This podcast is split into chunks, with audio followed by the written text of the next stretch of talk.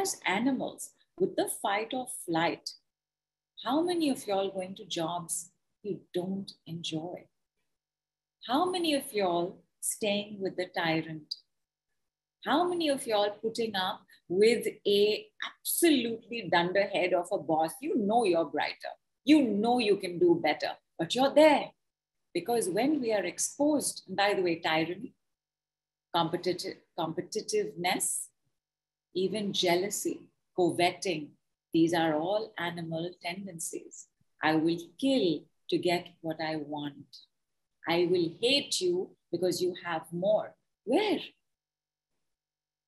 One of the things that I would that would sometimes cross my mind would be, you know, you could have said that better. You could have said that more nicely. You could have said that more kindly. I'm talking about myself. I'm sure and that would be true for each and every one of us. Absolutely. So why didn't I? Why didn't I? Why didn't you? Because when we are exposed to animal tendencies, our animal tendencies work.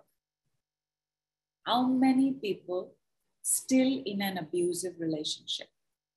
How many of us in a codependent relationship? How many of us feel like I cannot, I want to, but I just cannot do anything? How many of y'all have your mother as your trigger?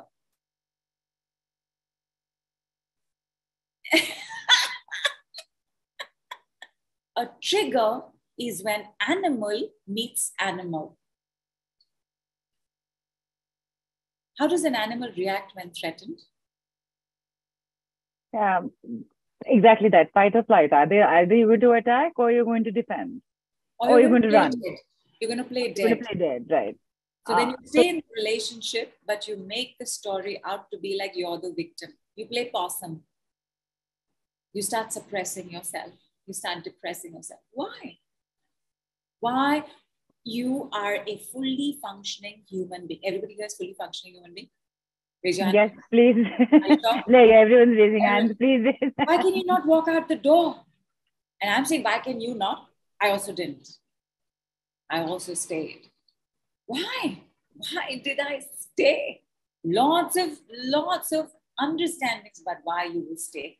This biggest one you must understand, my love, is because the animal tendency has still not evolved enough to be a human tendency. And that is the third thing I want you to understand about the importance of karma as a evolutionary tool. Nidhu, yeah. if I just quickly, like you said, why is it still there? Because it has not evolved uh, to the to that to the human uh, tendency to the human humanity tendency yet.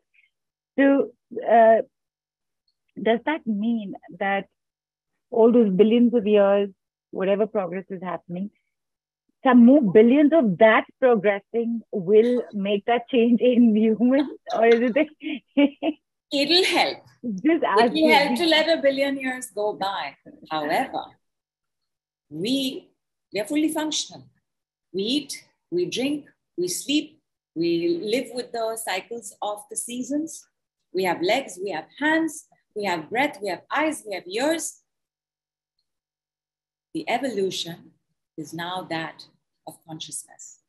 There will be a physical evolution as well, because there is no way we're going to be spending so much time on our computers and our mobiles and not have our thumbs change. By the way, the thumbs is also one of the biggest evolutionary things between gorillas, apes, and us. Because we have a usable thumb. In, in the monkey kingdom, and by the way, that's also why our babies like to grip, because it comes from the baby's ability to hold on to the monkey mother's skin and hair.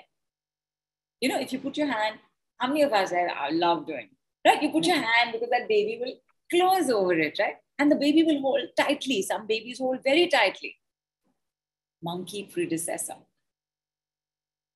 Because the monkey, the, sorry, the baby does not know that this finger is not mother's skin and hair.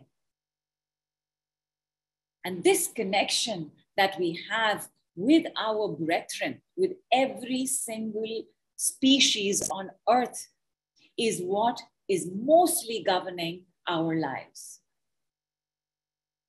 At the same time, at the same time,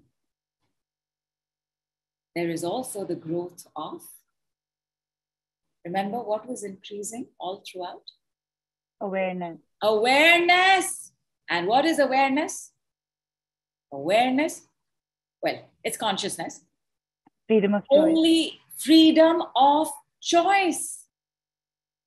You have the freedom of choice to live.